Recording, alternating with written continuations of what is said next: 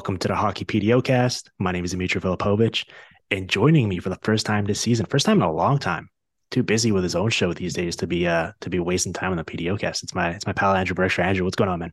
Never too busy, Dimitri. Never too busy. Uh, lots going on. Obviously, uh, you know, running seven shows now instead of just one at SDPN. But mm-hmm. you know, times are changing. I'm going from uh, stringer to uh, manager now. It's weird that I started out my hockey media career as a manager at Eyes on the Prize, and now I'm back there again. It's fun. It's fun to watch a team kind of do a lot of work and get to know each other and come together. It's fun. Yeah, certainly. And and uh, you and I have done many podcasts together uh, over the years, and so I'm excited to to jump back into this with you. I'm, I'm happy for you because I know last year was incredibly rough timing to be starting a Habs post game show during at least the first whatever 35 40 games until they made the coaching change was just a miserable slog and I can speak from personal experience because you had me on after a game in December I believe it was against the the Colorado Avalanche and that forced me to actually sit down and watch a full Habs game from start to finish. And Sorry about that. It was they end, I actually looked back at it because I remember it being really bad. So I went back into the box score. They finished that game with 20 shots total, and they were heavily featuring Ben Chiarot on the first unit power play, which worked out because they they wound up getting a pretty good return for him, and so it made sense to uh to be featuring him in a in a role where he might actually score some points. And he scored a power play goal in that game, funny enough. But it was um it was a pretty bleak experience. And so at least this season, you know, the, all the wins are nice, but I think just the product and the entertainment value of it itself is is such a boon for you. Yeah, it's it's so much more fun this year just to have things to talk about that aren't like when will this coach get fired, you know? And you know, Marty St. Louis is so engaging in post game press conferences and stuff that we get sometimes some things to react to during the show as well as we do our post gamers and he's so insightful for for like coaches usually don't like to give a lot but he he gives really insightful answers. You can tell he thinks about things before he says them. So it, you can see the plan laid out from management down to coaching and it's just really interesting to watch this play out. And obviously the winning has been more unexpected this year than uh, we like no one expected them to be above 500 at any point this season. Yes. so that's fun but uh, you also have people who really want to see them tank who mm. are frustrated. So it's fun to try to balance that and be like, listen, there, there's going to be some rough stretches. It's it's going to be okay. There's going they're going to go ten games without winning for sure at some point this season. Yeah. But uh, none of the dismal stuff that was happening last year, where you know they couldn't even get like 20 shots. You mentioned last game against that was Colorado a good Avalanche. performance. That yeah. was a good performance for them last year in the first 45 games. There were a few games where I feel like they got like 14, 16 shots, and it was miserable. Yeah. So well, they enter this, this year. They entered the season with the third lowest over under. I believe only the Coyotes and the Blackhawks were projected for or had a lower point total line. Theirs is at 72 and a half. Um, you know, right now they're playing at like a 93 point pace or something. They're eight, six, and one. They have a plus four five and five goal differential, kind of treading water and basically breaking even overall. Um, but I think you you kind of you brought up a good point there. Where on the one hand, like clearly there's still a lot of work to be done and i think everyone involved in the organization would fully agree with that regardless of what the wins loss totals are like in these next coming weeks. I think it's going to come. Like i i think they can kind of have their cake and eat it here too. It's a long season. I think the thing that I've been surprised by beyond all the offensive stuff, and we're going to talk about Caufield, Caufield and Suzuki and Dach and all that. But I was expecting with the state of the blue line, especially with how young it was and how much they were relying on some of these younger players, that there'd be some blow up performances early in the year where they would just look like they had no chance and they'd be down like eight to one at some point and just be completely bleeding shots and chances against. And for the most part, it's actually been like highly respectable pretty much every game. I think there's only maybe been one or two stinkers so far, but for the most part, they've been in pretty much all these games. Yeah, and really the one major stink that they had was against Detroit, the second game of the season. And I think Detroit had something like 80% of the expected goals in that game. Like it was an absolute throttling. But Jake Allen was so great yeah. that it ended up being, I think it was one nothing in actual score, and they scored two nothing, uh, two empty netters, I believe. They might have scored a second one on Allen at some point in that game. I don't, I can't remember, but the the big thing has been like the goaltending has held them in when the defense has made mistakes, right? Like guys like Arber Xhekaj who have been fun to watch, even if he wasn't, you know, performing admirably. uh, coming out of nowhere. You know, he was employed at Costco during the pandemic when he couldn't play hockey, didn't play hockey that year. Uh, really surprised everyone making the team at 21 years old and, you know, beating up Zack Kassian was extremely funny and hmm. throwing him around like a rag doll. But, you know, scoring goals, he's getting some power play time now. Obviously, defensively has lots of things to work on. But when those guys mess up, both Jake Allen and Sam, Sam Montembeault have been really strong.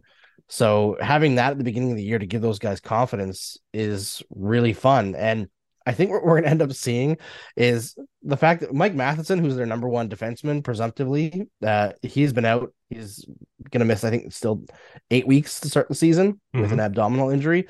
I I am guessing what's going to happen is he's going to come back and they're going to start losing, and everyone's going to be like, "Oh, it's all the veterans that are wrecking things." But uh, that's just you know the way the cookie crumbles sometimes. Where yeah, they're getting good results right now, but I think everybody knows that the top line is not going to score on, I think it's like 18 or 19% of their shots at even strength right now, 17% well, overall. And not with the goalies, attitude, they won't. Yeah, no, no, that attitude. But the goalies as well. Like Jake Allen is a good player, but can get tired. Sam Montembeault has been superb this year, like absolutely superb, but I don't think he's this good. Yeah. Yeah. I mean, uh, let's focus on the on the fun stuff here. Let's let's talk about the the offense in that first line. So for Cole Caufield, this season he's got nine goals and 16 points in 15 games. It's kind of a continuation of what we saw in the second half of last year, where his splits from when Marty St. Marty St. Louis took over behind the bench were pretty much night and day compared to the first 30 games or so he played under Dominic Ducharme. I've got some stats right here. So that's 52 games total that Caufield's played under Marty St. Louis so far. 21 five on five goals, which is behind just Auston Matthews, who has 22, which leads the league in that in that time period. 31 all situations goals, 51 points. So kind of going along at a point per game pace. He's shooting slightly more often under Marty St. Louis, but honestly, I think it's it's like the shot rate and the chance rate is is pretty negligible compared to the two. I think when you go back and actually look at all of the individual shots, which which I've done from the start of last year to what he's been doing since then, what really stands out is how much he's getting in better spots to shoot from, right? Yeah. Whether it's going out on the rush more often. I've got him down for 18 of his 42 five on five shots on goal this year, or kind of what I'd classify as rush shots where he's coming downhill, he's got space and he's firing it before the opposing D can get set. Um, on the power play, which we can talk about more, hasn't necessarily been successful as a whole, despite how good this top line's been. He's getting closer when he's shooting, right? At the start of last year, for some reason, he was like standing almost near the blue line from his left flank spot. And now when Suzuki's doing that crossing pass to him, he's getting closer and closer to the net and at least shooting from a more optimal position. And so I'm kind of curious about how much of that is just the fact that he's got a coach who can kind of relate to him more and, you know, can speak from personal experience and can kind of like empower him and instill that confidence in it. How much of it is an actual just good old fashioned tactical adjustment that they've made, and how much of it is like some miscellaneous combination of the two because the results are so much better. And I think you can actually tangibly point to something like the shooting percentage is up, and it wasn't going to be as low as it was under Dominic Ducharme, regardless of what he did. But there's clear things that he's changed to his game that have resulted in this. It isn't just kind of just hope, you know, hoping things get better and then magically doing so. Like he's fundamentally changed his game and the results have come along. Yeah, there's definitely a, there's like a confluence of things coming together at all the right time, right? Like uh, Dom Ducharme kind of defended himself over the summer. He talked about how like Cole, Cole Caufield like he, he was very uh, positive about Cole Caufield, talking about how he was trying like so hard even in training camp that he ended up injuring himself in preseason. Mm. So he started last season. I think he injured his groin or something like that, and it kind of stopped him from having that uh, initial burst of speed, which for a small player makes a huge difference, right? Because you've got to have some escapability to get your shots off, or else those big defenders are going to be in your way all the time. And then there's the overthinking that came with Dom Ducharme's like very meticulous defensive minded system. The big the major change, like yeah, his shot rate's up, I think three shots per hour this year over last year, just in chunks, which is great because I think if you're having Caufield you'll get 14 shots on net per hour, that's fantastic and even pretty good, yeah. But uh the biggest change between Cole Caufield under Ducharme and under Marty Marty St. Louis is that he feels the freedom to stick with plays where he doesn't have the puck, mm. especially in the offensive zone. Both him and Suzuki, the analogy that I keep on coming back to this year is if you watch them in the offensive zone for checking, they almost look like two little sharks swimming around the zone. And they put pressure on, but they're usually not like physically for checking guys, right? So they're both applying pressure and waiting for opponents to make a mistake. And when they don't, not much happens. But if they do, one little puck bobble, both of them are so quick to react that it's just like bang bang all of a sudden it's in the net or a great scoring chance at the very least. Their ability to create those chances off of failed plays or misplays by the opponents is just like crazy elevated both from the coaching change last year and then onto this year there's like another step together as they built more chemistry. And I, I think that's where a lot of caufield's offense has come from is that like counterattack within the offensive zone off of a, a forechecking play which is weird because everyone expects him to be the rush guy and he does score from there too mm-hmm. but having uh like he's he's a good skater but he's not McDavid, right? Like he's not going to be yeah. blowing past guys. He's not even like Paul Byron in terms of speed. So adding another layer where he can uh, create offense that isn't just off the rush makes him such a better player. And I feel like having that freedom to create more offense has actually made him better defensively. He's more engaged trying to create turnovers in all three zones. So it's kind of been like the benefit all around. I know their defensive numbers this year are abysmal, yeah. but uh, that's changed a little bit once Kirby Dach uh, got put on that line. I think they're just the way that the Canadiens are constructed, that line taking all the heavy matchups, usually in front of the Guhle Savard pairing. It's not built to with an emphasis on Savard very well. Yeah, yeah like no offense to Savard, he does what he does well. Yes, it's just that that doesn't translate to getting the puck out of the zone. Yeah, if you play in some sort of fantasy format that gives you points for block shots, he does that yes. incredibly well. Um, no, no, there's a, there's a time and place for it, but certainly like his his defensive strategy, especially at this point of his career, it was for even in his prime, but at this point with what he is physically, it's a lot of like sit back and try to block the shot as opposed to proactively going out and defending in an aggressive manner. And so that's going to happen. I was curious about the defensive metrics there because, you know, they're not necessarily great. My point is that it doesn't really matter in the grand scheme of things. Yeah. Like I, I know people listen, like Suzuki when he burst onto the scene, right? There was there were the Patrice Bergeron comps. There was it was he was sort of packaged as you know, a two-way center with an emphasis on the defensive side of things. And then I think his offensive game, especially playing with Caufield now under Marty St. Louis, you've seen that flourish to an even higher degree with the playmaking and his ability to to make passes that, that are really magical. I'm not I know people would like to see like good habits from young players be instilled in terms of being reliable and responsible and at both ends. I don't think like you can kind of have your cake and eat it too, but I think this is a much superior alternative to me where you're just letting young players play freely and embrace their skill and, you know, try to score goals and and and do that as opposed to getting them to basically just dump the puck out, stay back in defensive posture and try to not give up anything against. I, I think you can probably find a middle ground between the two, but I think if you're picking, I'd much rather this approach than the alternative. Yeah, I, I, think we saw from Suzuki his first two years in the league that he can put up, sorry, elite defensive numbers. But while he's doing that, he really struggled to produce offensively, right. and part of that could be lineups. Part of it, or uh, sorry, line mates could be that he was young. But overall, uh, especially his playmaking really suffered uh, when he was the guy who had to do all the defensive load. But you know, he his habits are still good in terms of like being on the back check, finding his man. There are times that he loses his guy, but I think everyone in the NHL outside of like Patrice Bergeron does from time to time.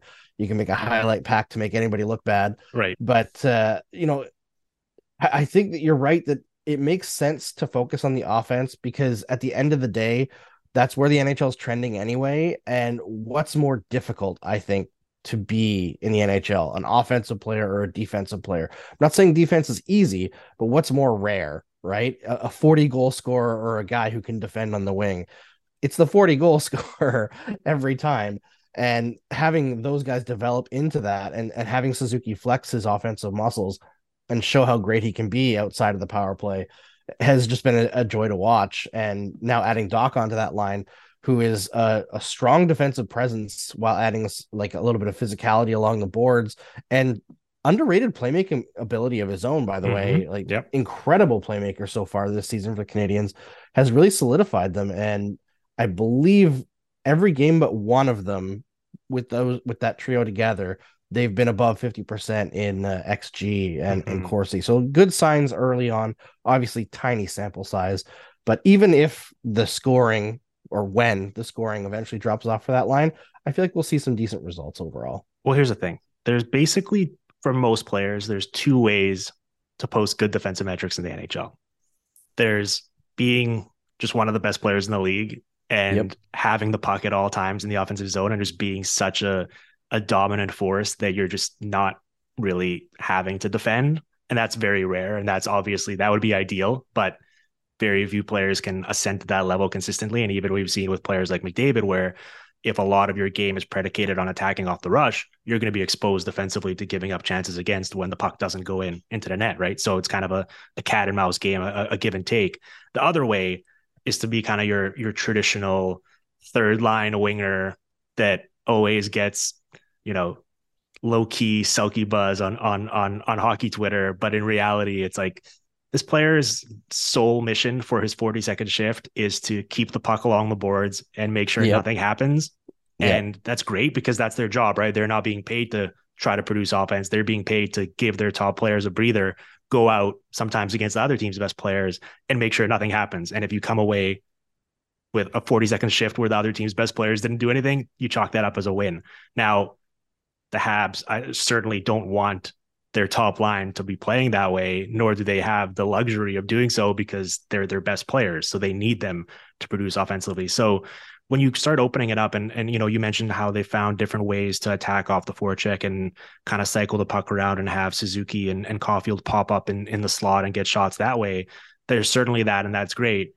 But they also need to get out in transition. And I think they have done a better job of doing so. And when you do that, like I said, it's going to expose you a bit defensively. So kind of sketchy defensive metrics kind of come with the territory when you play that way. And, and that's why I think it, it's perfectly fine, especially with the expectations for the Habs this year. I, I, I, yeah, you know, if this was a team that was legitimately contending for, for a Stanley Cup, you'd like to see the top line post better defensive metrics. But for the most part, I'm fine with them losing six five and, and that line scoring two cool goals every game. And I think a lot of fans would, would take that as well. Oh, 100%. 100%. And I, I, think that's what everybody expected coming into the season. They were expecting to be happy with that kind of game.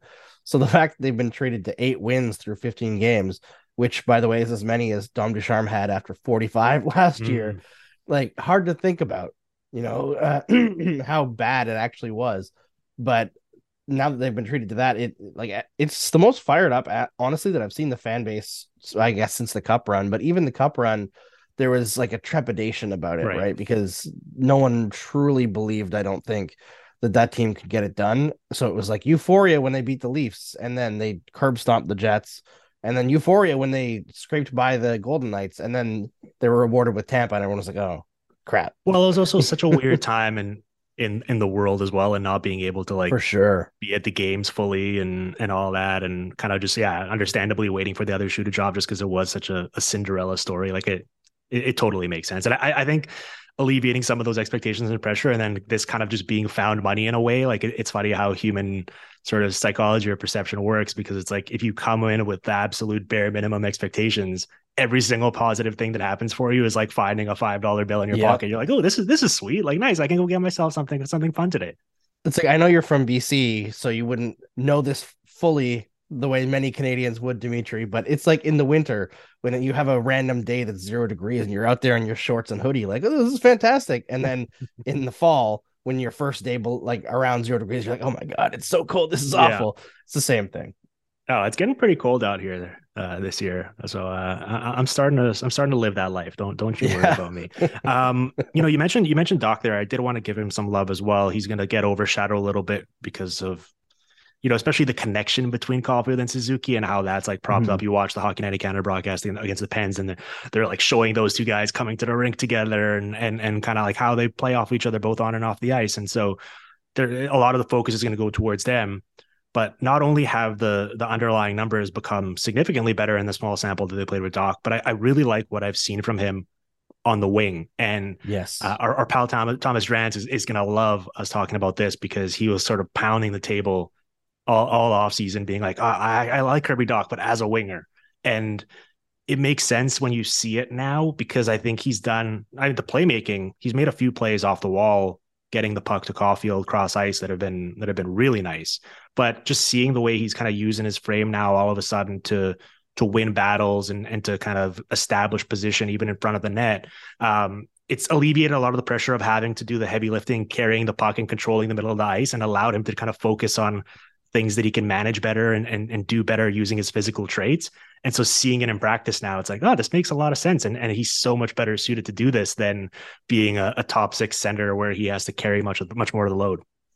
Yeah, it's it's really been great. And you know, I don't know if he's going to be a winger forever. I think mm-hmm. they're they're very open to him going back to center, but not having to do faceoffs, which is something he clearly struggles, uh, is uh, definitely a positive for him. It lets him like just forget about that. That's a, struggle and play the game, which is something that, again, got to give credit to Marty St. Louis. He, he's talked about like trying to get people into their comfort zone so that they excel. Not and you know, you want to challenge people, of course, but you want to get them in a space where they feel like they can do do things first and then you add extra layers of challenge to their game so that they can grow and it's just been fantastic for Dach uh, it was I was wondering if he would be able to transition his playmaking ability to the wing because you know it's much easier. I think well, not easier. Easier not the right thing. You have many more options in the middle, right, to pass than you do on the wing. You only have a couple of options to do that. But he's been fantastic. His like I think his move towards like his natural brain moving towards center also creates more movement in the offensive zone than a guy who just sticks on the boards and and tries to make everything happen from there. So there's that, and I also I really like how well he's able to uh, defend the opponent trying to exit their zone. He, he's mm-hmm. very good at getting on them very quickly. He's great at holding the blue line, and he's actually been whenever they've tried it, him up at the point has been in- incredible. Like he sees the ice really well. He's got that long reach. He's a good skater, so he keeps the puck in very well at the point. He's a good distributor and uh, sometimes he can sneak a little shot in there. He doesn't shoot very much, right? But I think when you're playing with Cole Caufield and Nick Suzuki, you you dish probably more often than you need to anyway. Well, I, I, and I'm perfectly fine with that. I like him as a distributor. I think his his instincts in terms of what to do with the puck in those situations is actually very good, quite good. Um, yep. especially for a young player. Like it's easy, you know. He's what he, I guess he's 21 still for another month or so. He turns 22 uh, in the new year, but he's played about roughly like two full NHL seasons worth so far and that's that's really nothing in the grand scheme of things. He's been around forever, and we've kind of you know we've been familiar with him at the NHL level for a long time. But because of injuries, because of being up and down, he's really only played two full seasons worth of, of games, and so in the grand scheme of things for development, that's really not that much. We still don't necessarily know what type of player he's going to be, and I think we're seeing a lot more flashes of of what he's capable with kind of I, I think that's a great point you made in terms of the options. I think narrowing the route tree and allowing him to kind of just focus on what he needs to do and what he does well is a recipe for success. Now I understand the the desire, oh, if we can take this and channel it and then put him down the middle, that makes him even more valuable. And they can explore that, that down the road. But I think for now, I think they've really stumbled on a nice combination between these three. They have. And I think they're as much as they could do that with Dach, I don't think they're in any rush to either because you know they're going to get a good player in this draft most likely a center. I have zero doubt that hughes will try to move heaven and earth to if he doesn't get a top three pick in the lottery to try to finagle one. Uh, i think he would be willing to trade pretty much anything to get into that top three. It, it seems like they're very motivated to make this rebuild you know have not only not only work but make a splash with it. And then there's Owen Beck down in the OHL, who almost made the team as an 18 year old this year. I'd be kind of shocked if he's not on the team next year. He is like, talk about, I don't want to compare him to Patrice Bergeron because that's it's just an unfair comparison. Like, Patrice Bergeron should be a first ballot Hall of Famer, the most probably like still somehow the most underrated player of his generation. Right. Uh, but Owen Beck reminds me of Jeff Halpern. That's the guy mm. that I mm. keep on bringing up, who okay. is is not like a high tier player for anyone, but people forget that Jeff Halpern was like a first line center for Washington for like a good 10 years. He ended his career as a fourth line center in Montreal and the entire time was spectacular. Mm-hmm. Uh, everywhere Jeff Halpern went, his line was excellent. He was quiet, he was intelligent, He put up decent offensive production, and that's just what his whole career was. And I feel like that's what Owen Beck is going to be. Of all the Canadiens prospects that they drafted uh, under Kent Hughes and over the last couple of years with uh, with Marc Bergevin, outside of Cole Caufield and Kaiden Guhle, who are already established, he's the one that I look at and I'm like, you're an NHLer, and there's almost no chance of you not being an NHLer. Jeff Halpern's listening to this podcast right now, going like, "Nice, I got a shout out." Yes, much love to Jeff Halpern. I always yes. try to shout out Jeff Halpern when I can. I love that. All right, Andrew, let's take a quick break here, and then when we come back, uh, we're going to keep talking about the uh, the surprisingly fun Montreal Canadiens. Uh, you are listening to the Hockey PDOcast here on the Sportsnet Radio Network. All right, Andrew, uh, we're back. One other point that I wanted to make about this top line, I mentioned it a bit earlier in passing, but it is strange to me that the power play is still only 26th in goals, 29th in expected goal rate generated, considering that in the traditional uh, modern game, when you think about what a top power play should look like, it's generally built through two elite players on opposite flanks that can generally one guy's going to be more of a passer and the other guy's going to be looking for the shot, but both guys can kind of work that east west action together. And the Habs, in theory, have this in Suzuki and Caufield, and we've seen them score some nice goals doing so. But in totality, the results still haven't been there, and that's a bit of a bit of a puzzling thing to me because in the past, you know, the power play has been an issue for the Canadiens for a long time, but it was understandable because a lot of their strategy was, well, let's pass it up to the point and let Shea Weber just spam point shots, and you know that's a low, uh, you know, a low efficiency strategy and it's suboptimal. In this case, that's not what they're doing, and it's still not getting the results that you'd expect. Yeah, uh, early in the season, I think one of the biggest issues that they had was uh, Chris Wideman was the the guy on their number one power play, and I like Chris Wideman as like a person teammate kind of thing, but he's lost a step in his skating at this point where he doesn't have like the elusive quality that you need from a player who's manning the blue line on the power play and he's not offensively creative enough to like figure out a way around that. And he doesn't have a shot. So teams don't really have to respect his shot, which you don't really want him shooting anyway. But you want teams to back off a little bit in case the guy can release at least like a wrister or something. Like a, I'm thinking like Klingberg, mm-hmm. who can walk the line and right. just like float one in top corner. And he doesn't really have that. So he couldn't evade guys so Caufield would end up getting really close to him to make sure that they can make a quick pass and then Caufield could kind of strafe down. But because they were so close, the goalie's not really moving that much. And so like there was no real one-timer option. And then either Suzuki was going to try to feed through the middle and find Caufield that way, which you know you're passing through three sticks at least. Right.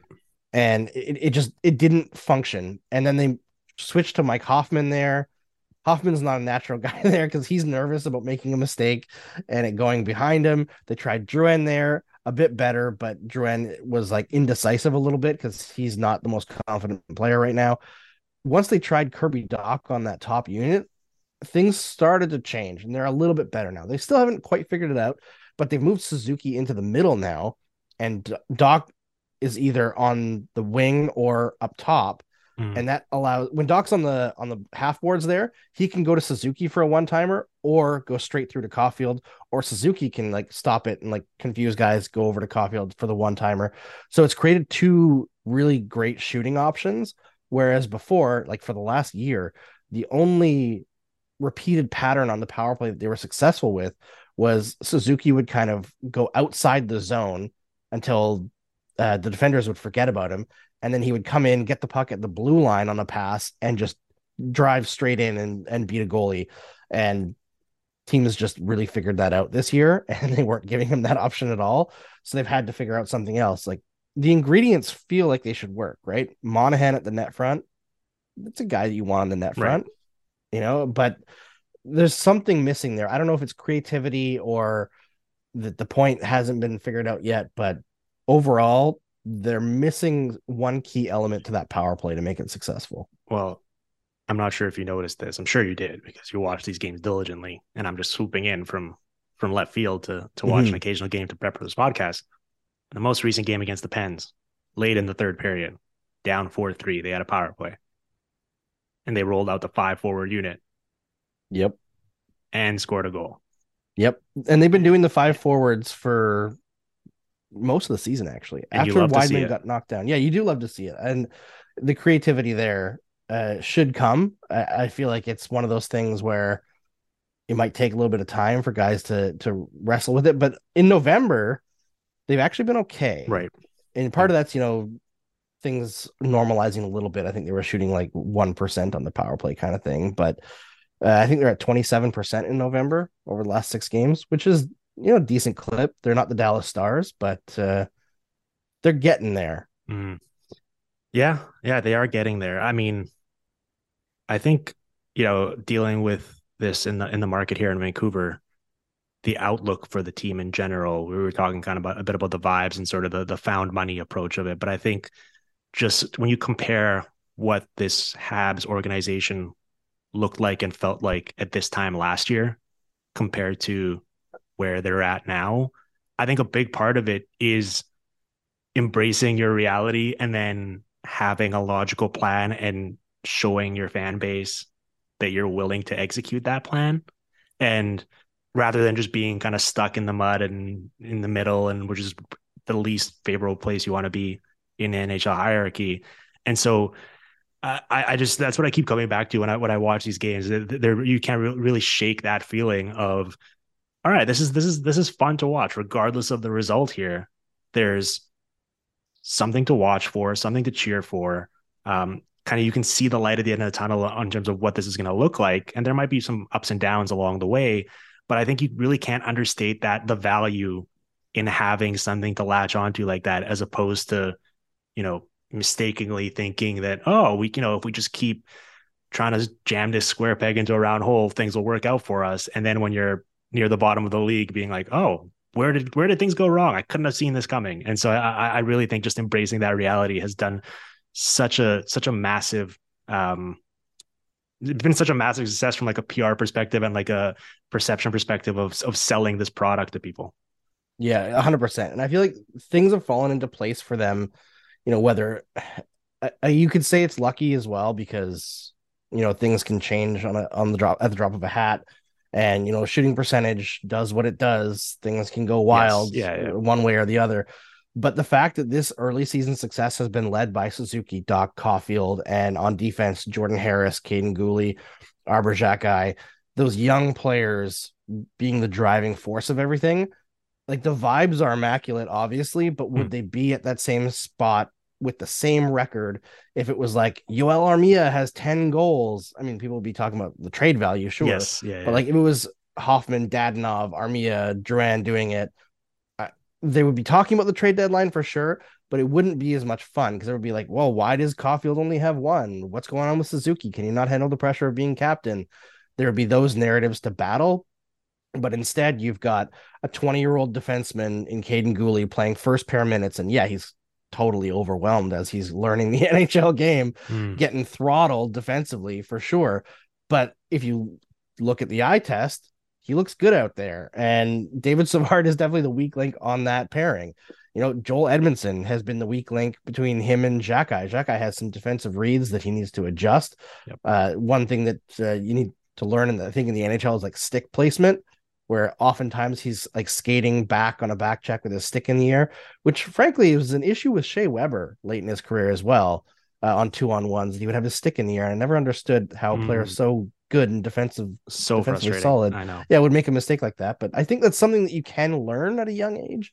And Jordan Harris has went from you know a timid guy who showed flashes of offense last year and, and a good transition player to this year being very physical, extremely well composed, and arguably the Canadiens' best defenseman this season. Uh, him and Jonathan Kovacevic, who they picked up on waivers, have been by far their best defense pairing. Like it's it's not even close. And I know that they're not playing the minutes that Guhle and Savard are, but just incredible results for them so far. Well, yeah, and the thing I'd say about Xhekaj as well is like you know, part of learning to play, especially that position in the NHL, is also kind of picking your spots sometimes too. Mm-hmm. In terms of you don't necessarily have to go full blast, just you know asserting yourself every single time and i think as a result he's kind of taken some some penalties that which is, have hurt his his value in terms of what he's contributing to the Habs which I think is going to come with time and experience and also feeling certainty of being established in the NHL as opposed to feeling like he needs to go out there every shift. And if he doesn't sort of stick up for himself and his teammates and play that way, he's going to lose his job, right? Like I think that's going to come with the territory as well. Yeah, and he had a quote a couple games ago that was talking about how he felt like every game was a tryout for him, right? Like he didn't take anything for granted. And that's good and bad. Right? Like like you're saying, he feels like he needs to go out there and prove himself every game.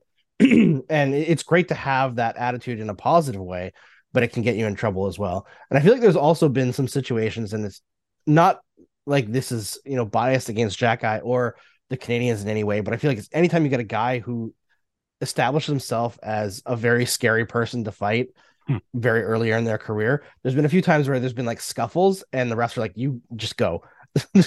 you're in the penalty box now because we're not going to have you beat up like David Perron or something. Yeah, we don't want to have to pause the game to clean up blood off the ice surface. So exactly. please just, just leave. Yeah. Right. Uh, like there was an issue with uh, Marco Rossi who shoved uh, Slavkovsky, and it was, you know, not even that hard, but Slavkovsky wasn't paying attention. He was just off balance. Like, yeah. I think, yeah, off balance, head into the boards. And the, whatever decision Dean Evason decided to make to put Rossi back out there in like the last minute of the game while Xhekaj was on the ice was a, an interesting one. But mm-hmm. Xhekaj went after him. He just like he didn't really try to hurt him, I don't think, but he kind of just took him and like tossed him to the ice. And the rest were like, nah, get out of here. And there's a lot of that with Xhekaj where you're just like, is it matter that much? The game was already lost, but yeah, maybe just don't do it. Like get in a scrum after a whistle where refs don't call penalties.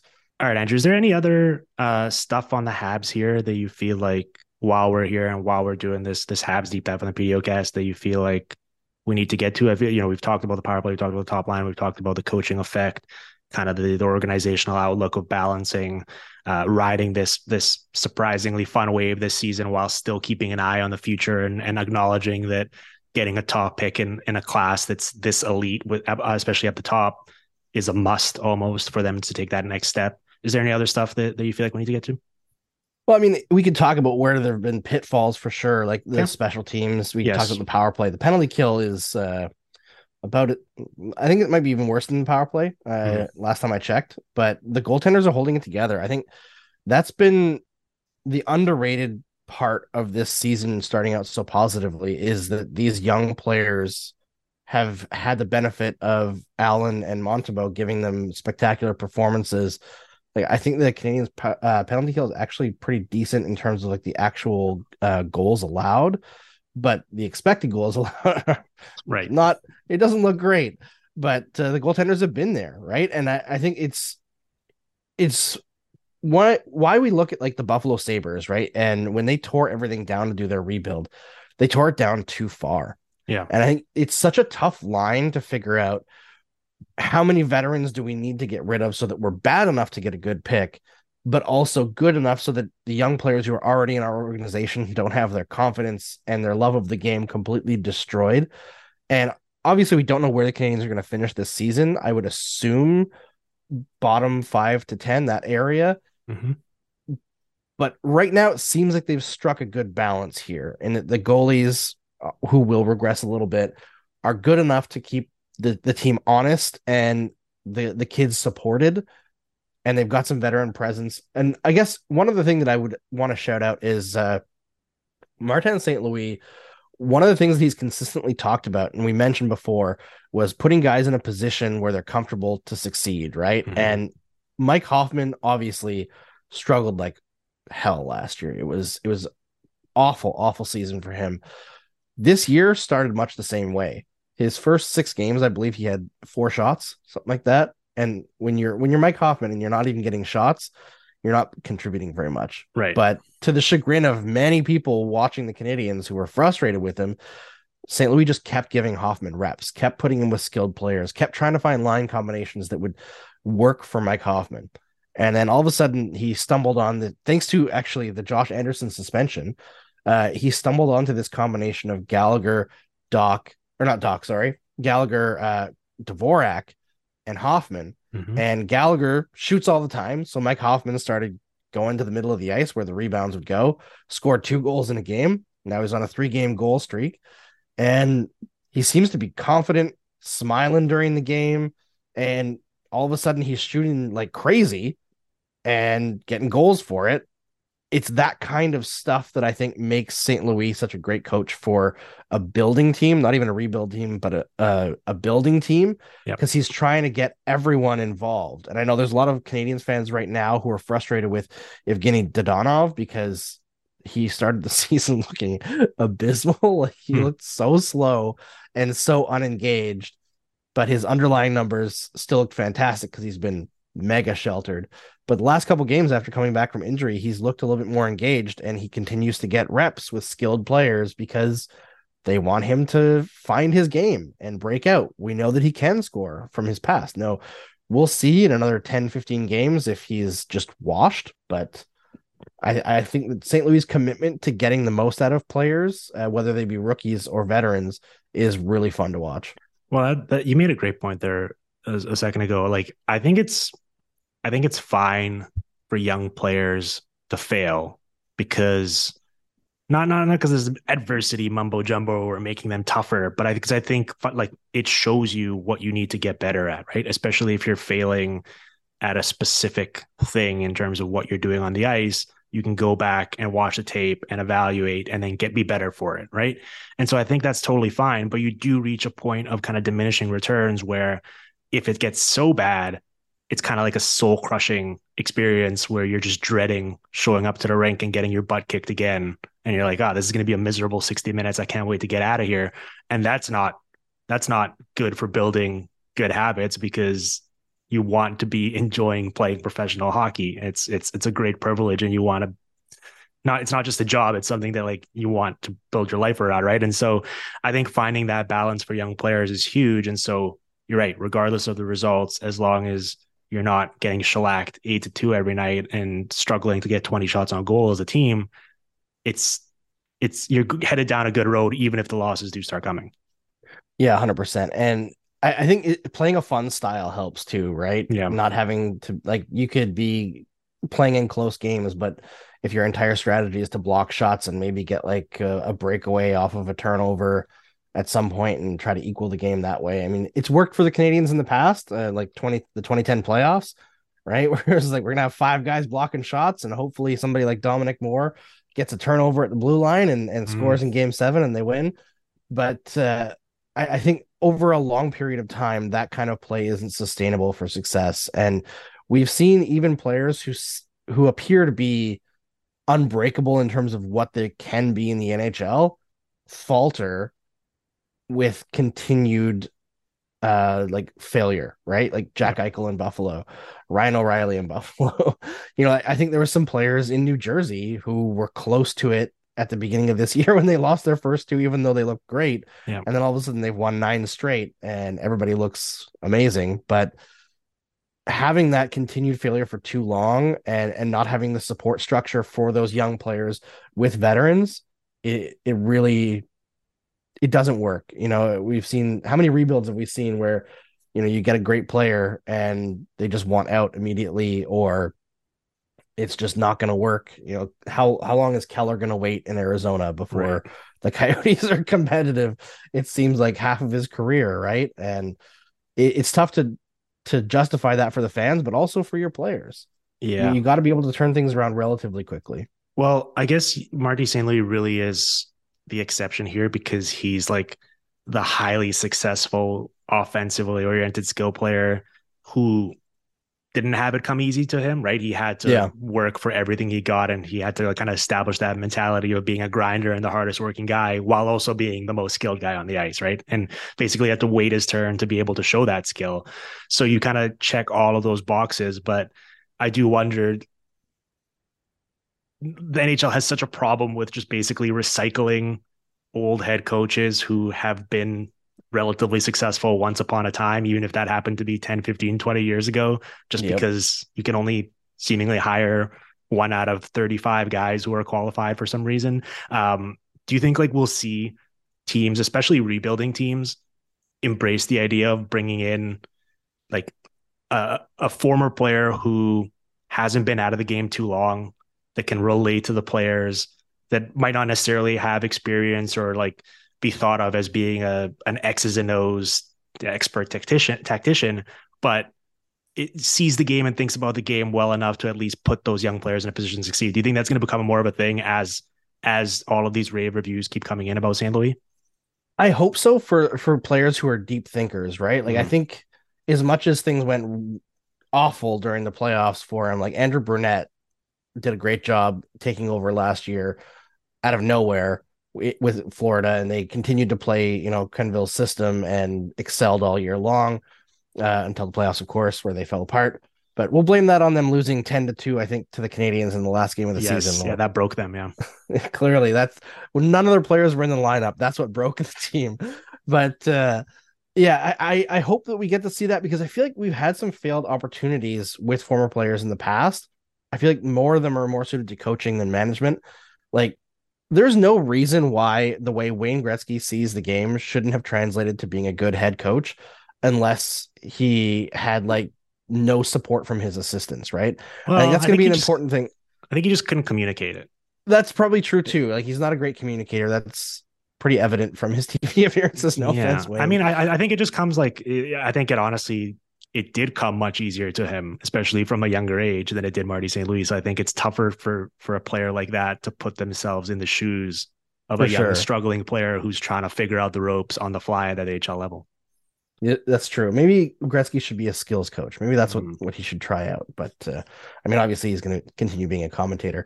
But having a, a, player who's been through those experiences and seen the ups and downs has to be an advantage. And I think one thing we'll probably see as the Canadiens go from rebuild to trying to compete is we might see more experienced players take the roles of the assistant coaches, just because you know Alex Burrows. No offense to him, uh, obviously great player but hasn't done a lot on the power play so far. And uh, Robidas, on who's their defensive coach, a rookie coach, right? So mm-hmm. it's just you know transitioning from being supportive and becoming a rebuilding team to being a competitive team, you might want a little bit more X's and O's in there.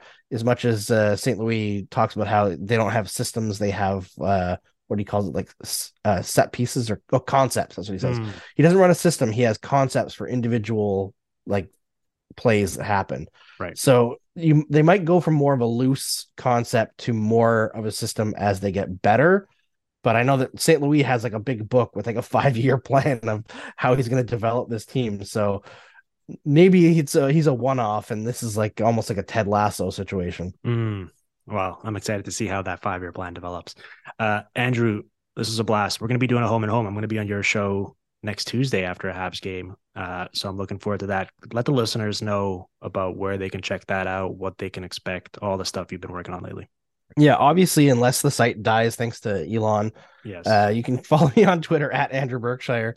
You can uh, check out, uh, you can follow me on Instagram, the same at as well, if Twitter does die, and check out youtube.com slash SDPN. You can find playlists for Game Over Montreal or Game Over NHL in total, where we have all Canadian teams covered at, by the end of this week because uh, Game Over Winnipeg will launch on Thursday, and we're very excited about that after a unwanted delay mm. uh, to the start of the season for them.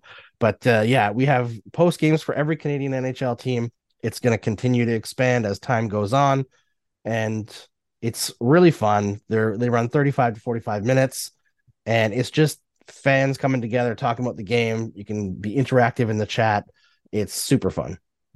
Awesome, man. Well, I'm looking forward to to being on with you next Tuesday and uh and chatting more about the Habs. Um, thanks for taking the time to come on and, and, and chat here in the PDO cast. Thank you to the listeners for listening to us. Uh, if you enjoyed what you heard, please help us out by smashing that five star button wherever you listen to the podcast. And we will be back soon with more here on the Hockey PDO cast streaming on the Sportsnet Radio Network.